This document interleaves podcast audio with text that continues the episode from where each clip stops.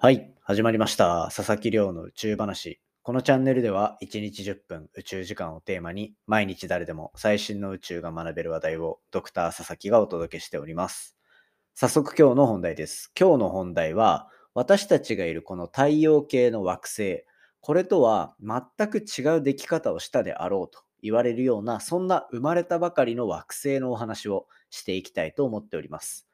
で、今回紹介するのは日本とアメリカの共同研究によって明らかになった結構こう本当に最先端のそして何て言うでしょうインパクトの強い研究なんですね。でしかもこれって本日4月5日ですが4月4日付のネイチャーアストロノミーという雑誌これ権威あるネイチャーっていう雑誌のまあ兄弟雑誌みたいなものなんですがそこに掲載されたような非常にインパクトのある世界中で見てもインパクトのある研究というふうになっているので、まあ、このあたりですね、ご紹介していきながら、最近太陽系以外の惑星5000個見つかりましたなんていう話出てきましたけど、これからのこう宇宙全体の惑星っていうものがどうやってできてくるのか、そんなところをですね、今日はポッドキャスト聞いてくださってる皆さんと一緒に理解していけたらなと思っておりますので、ぜひ最後までお付き合いいただけたらと思います。よろしくお願いいたします。はい。ということでですね、まあ、毎日恒例の近況報告をさせていただこうかなと思うんですが、ちょっとですね、なんか、ポッドキャストをやっているメリットじゃないですけど、なんかやっててよかったなって思うことがあったので、ちょっと紹介させていただきたいなと思ってます。で、これ聞いてる方の中にも、ポッドキャストやってる方、ないしはやってみたいと思ってる方いるかと思うので、まあそういう方の少し参考になればなっていうふうに思っていたりもしますね。で、えっ、と、まあ僕のポッドキャストはこれ1年半ぐらい毎日更新していて、まあ運よくいろんな方に聞いていただけてるおかげでですね、あの、Spotify の独占配信みたいなところにこう、たどり着いているわけなんですが、なんか僕はこのポッドキャスト自体が伸びたのもすごい嬉しいなと思いつつ、僕のこう、ポッドキャスト以外というより仕事以外で関わるような人たちとの会話のバリエーションがものすごい増えてるのが、ポッドキャストのおかげだなと思ってます。どういうことかっていうと、僕毎日ポッドキャストで宇宙関連の、まあ天文もそうだし、宇宙ビジネスの話とかも結構取り上げてるんですよね。いろんな幅広く。それのおかげで、例えば個人でこう仕事してる時に初めて会った方、そしてなんかこう、下調べをする時間もなくいきなり会ったら、その会社が宇宙関連のことをやってるみたいなタイミングって最近は結構多いんですよ。いろんな会社が宇宙に対して意識を向けているので。そんな中で、毎日こうやって少しずつ調査をして、毎日アウトプットをしていることによって、脳みその中になんかすごい蓄積されてるっぽいんですよね。そういった喋った内容だったりとか、見かけた情報っていうのが。なので、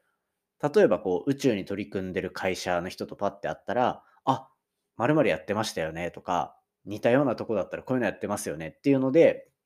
一気にこう宇宙の話題をこう10倍ぐらいにガーって広げられるっていうような経験が多くて、それだけでもポッドキャストやってるのってすごい重要だなと思ったんですよ。で、これって YouTube だとなかなか難しくて、なんでかっていうと、YouTube ってあの動画をどう見せるかみたいなところの構成がめっちゃ重要だったり、編集重要だったりするじゃないですか。けど、僕のこのポッドキャストの立て付けだと、毎日ひたすら喋る。そしてひたすらインプットするみたいなところになってるんで、こう、入れる知識の量と吐き出す量っていうのが動画をこう構成する人たちとは段違いの差が出てくると思うんですよね。なので、まあそういったところで、なんかなんだろうな、副産物的にポッドキャスト伸びたらいいけど、なんか自分本位でポッドキャストをめっちゃ極めてみるっていうのも、こう一つ自分にとってプラスになるんじゃないかなと思うので、もしですね、なんか、ポッドキャスト伸び悩んでるとか、そういうのあったら、一旦ポッドキャストを伸ばすっていうところ以外の目的っていうのを明確にしてみるとめっちゃ面白いのかなって思ったりします。とにかく最近僕はいろんな人と話すときに、宇宙関連のトピックというか話題の引き出しがめちゃめちゃ増えたなっていうのが1年半やってぐらいの、1年ぐらいからなんかすごい実感してきた感想になってるので、そういったところもちょっと気にしてみていただけたら面白いかなと思っております。ということで、ポッドキャストなんかやんねえよって思ってる方には若干退屈な話だったかもしれませんが、まあ僕自身がそうやって普段いろんな話題に触れてるおかげで、いろんな話できてるなんていうところだけ、ちょっと触りだけ知っておいてくれたら嬉しいなと思ってこんなお話しさせていただきました。ということですね、じゃあ早速本題に入っていきたいと思います。今日の本題は、私たちがいるこの太陽系、この太陽系の惑星ができるでき方とは少し異なるものが宇宙全体で見つかってきたというお話をしていきたいと思っております。で、今回紹介するのは、あの、冒頭で話した通り、日本とアメリカの共同研究によって明らかになった生まれたばかりの惑星に対する観測の研究ですね。こう観測の研究っていうのはやっぱ非常に大事で、結局宇宙空間で一体何が起こってるのかを実際に望遠鏡で見て、その現場で起こってることを捉えていくっていうような、まあそんな天文学の捉え方っていうのは非常に重要なわけですね。で、そんな中で今回は地球から500光年ちょっと、520光年とかだったかな ?540 光年ぐらいだったかな？にある魚舎座。魚舎座にある AB アウアーっていう AUR って書くんですけど、これは魚舎座なんですね。で、この、えっ、と、魚舎座魚舎座方向にある星の周りにできた惑星について今回お話ししていきます。で、そもそも星っていうのはできた時に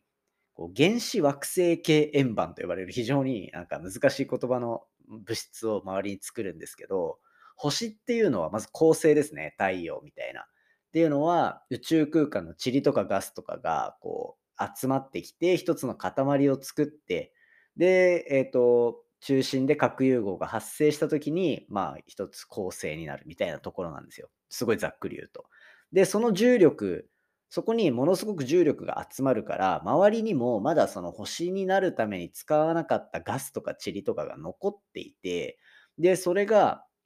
結局中心でできた星の重力に引っ張られ続けてるので、星ができたタイミングすぐとかっていうのは、まだ太陽みたいな恒星の周りに円盤、塵とかガスでできた円盤ができるんですね。これを原子惑星系円盤って言って、この中で、あの、まあ、細かい塵とかガスとかがあるんで、それらが、ま惑星になっていくっていうような考えられ方がしてるんですね。で、特に、こう、太陽系の惑星っていうのがどうやってできたんだろうっていう一般的な理論としては、その原子惑星系円盤っていう円盤の中で、まあ、ガスとか塵とかっていう、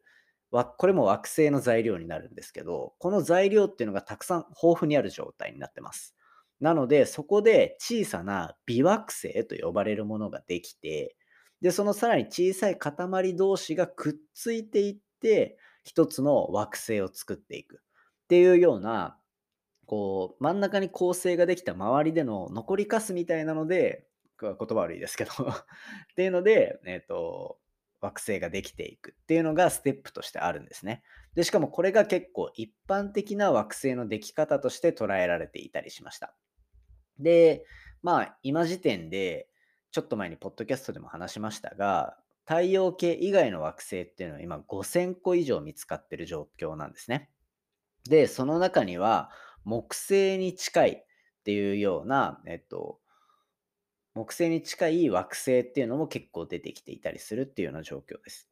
で、木星っていうのは、まあ、地球に比べても重力も大きい、そして重さも、えっと、大きさも大きいっていうようなところで、あの、宇宙空間では結構一般的に見られてるものなんですね。で、そんな中で、まあこう、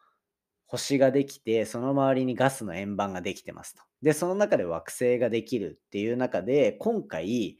星ができてからわずか200万年とか、数百万年ぐらいしか経っていない状況の円盤の一部で、今回、木星に似たと原子惑星プロトプラネットっていうんですけど、それが発見されました。で、これがしかも中心の星からかなり離れているんですね。で、これ離れたところでできるっていうのは、こう太陽系の惑星のでき方とは少し違うはずだっていうような理解になって、どういうことかっていうと、どのぐらい離れてるかっていうと、太陽系の一番外側の惑星、今で言うと、冥王星かな？冥王星と太陽の距離の、それの何倍か、2倍とか3倍とかの距離に、えっと、今回観測で新しく木星になりそうな星っていうのが見つかったんですよ。で、これ、太陽系と同じような惑星のでき方をするんであれば、もっと星の材料がたくさんあるような内側の部分でできたりするっていうのが、こう定説というか感じで考えられてるんですけど、今回はものすごく外側でできたと。で、この外側でできるっていうところが、じゃあ違うような要因でできてるんじゃないかっていうのがずっと言われてたんですが、今回こうやって離れたところに実際に惑星が見つかったことで、その新しい説っていうのが検証されたというふうに言われています。で、今回、この別のこう説っていうのが何なのかっていうと、えっと、円盤の中で星ができるみたいに、一箇所に物がぎゅーっと集まって惑星ができるっていう、こう、円盤不安定性のモデルっていうんですかね。 disk instabili、un instability だったかなっていうのがあるんですよ。で、これは、と冒頭に星がどうやってできるかっていう話をしたと思うんですね。星っていうのは周りのガスとか塵とかを一箇所にガーッと集めていって一つの塊を作って恒星になると。で一方で惑星っていうのは一旦微惑星と呼ばれる小さい塊を作ってそれらがくっつくことで新しい惑星ができるみたいなこういった差があったじゃないですか恒星と惑星の間に。で今回そういった微惑星、つまり小さい塊を作ってから1個に集まるっていうようなプロセスではなくて、今回できた場所、こう星が発生した場所的には、これ今まであるはずだと言われてた恒星みたいに自身の重力で収縮していって比較的こうスピード感を持って惑星が形成されるっていうような、まあ、そんな円盤状の不安定性によってできる。そんな惑星が今回観測的に見つかったというのが今回の大きな研究ですね。で、これの発見っていうのは、やはり今までこういう星もあるはずだって言われてたにもかかわらず見つかっていなかった。そして今回観測でそれを発見できたっていうインパクトがあるからこそ、こうネイチャーアストロノミーっていう権威ある雑誌の兄弟雑誌に載るような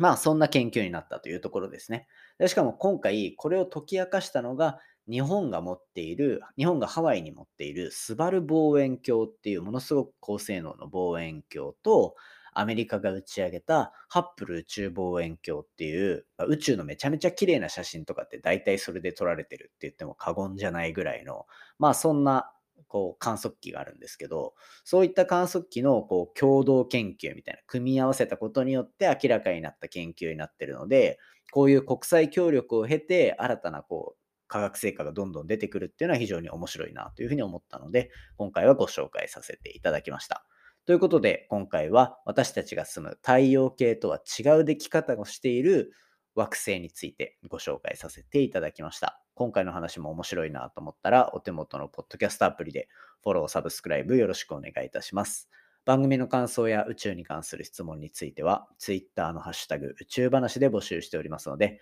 じゃんじゃんつぶやいていただけたら嬉しいです。それではまた明日お会いしましょう。さようなら。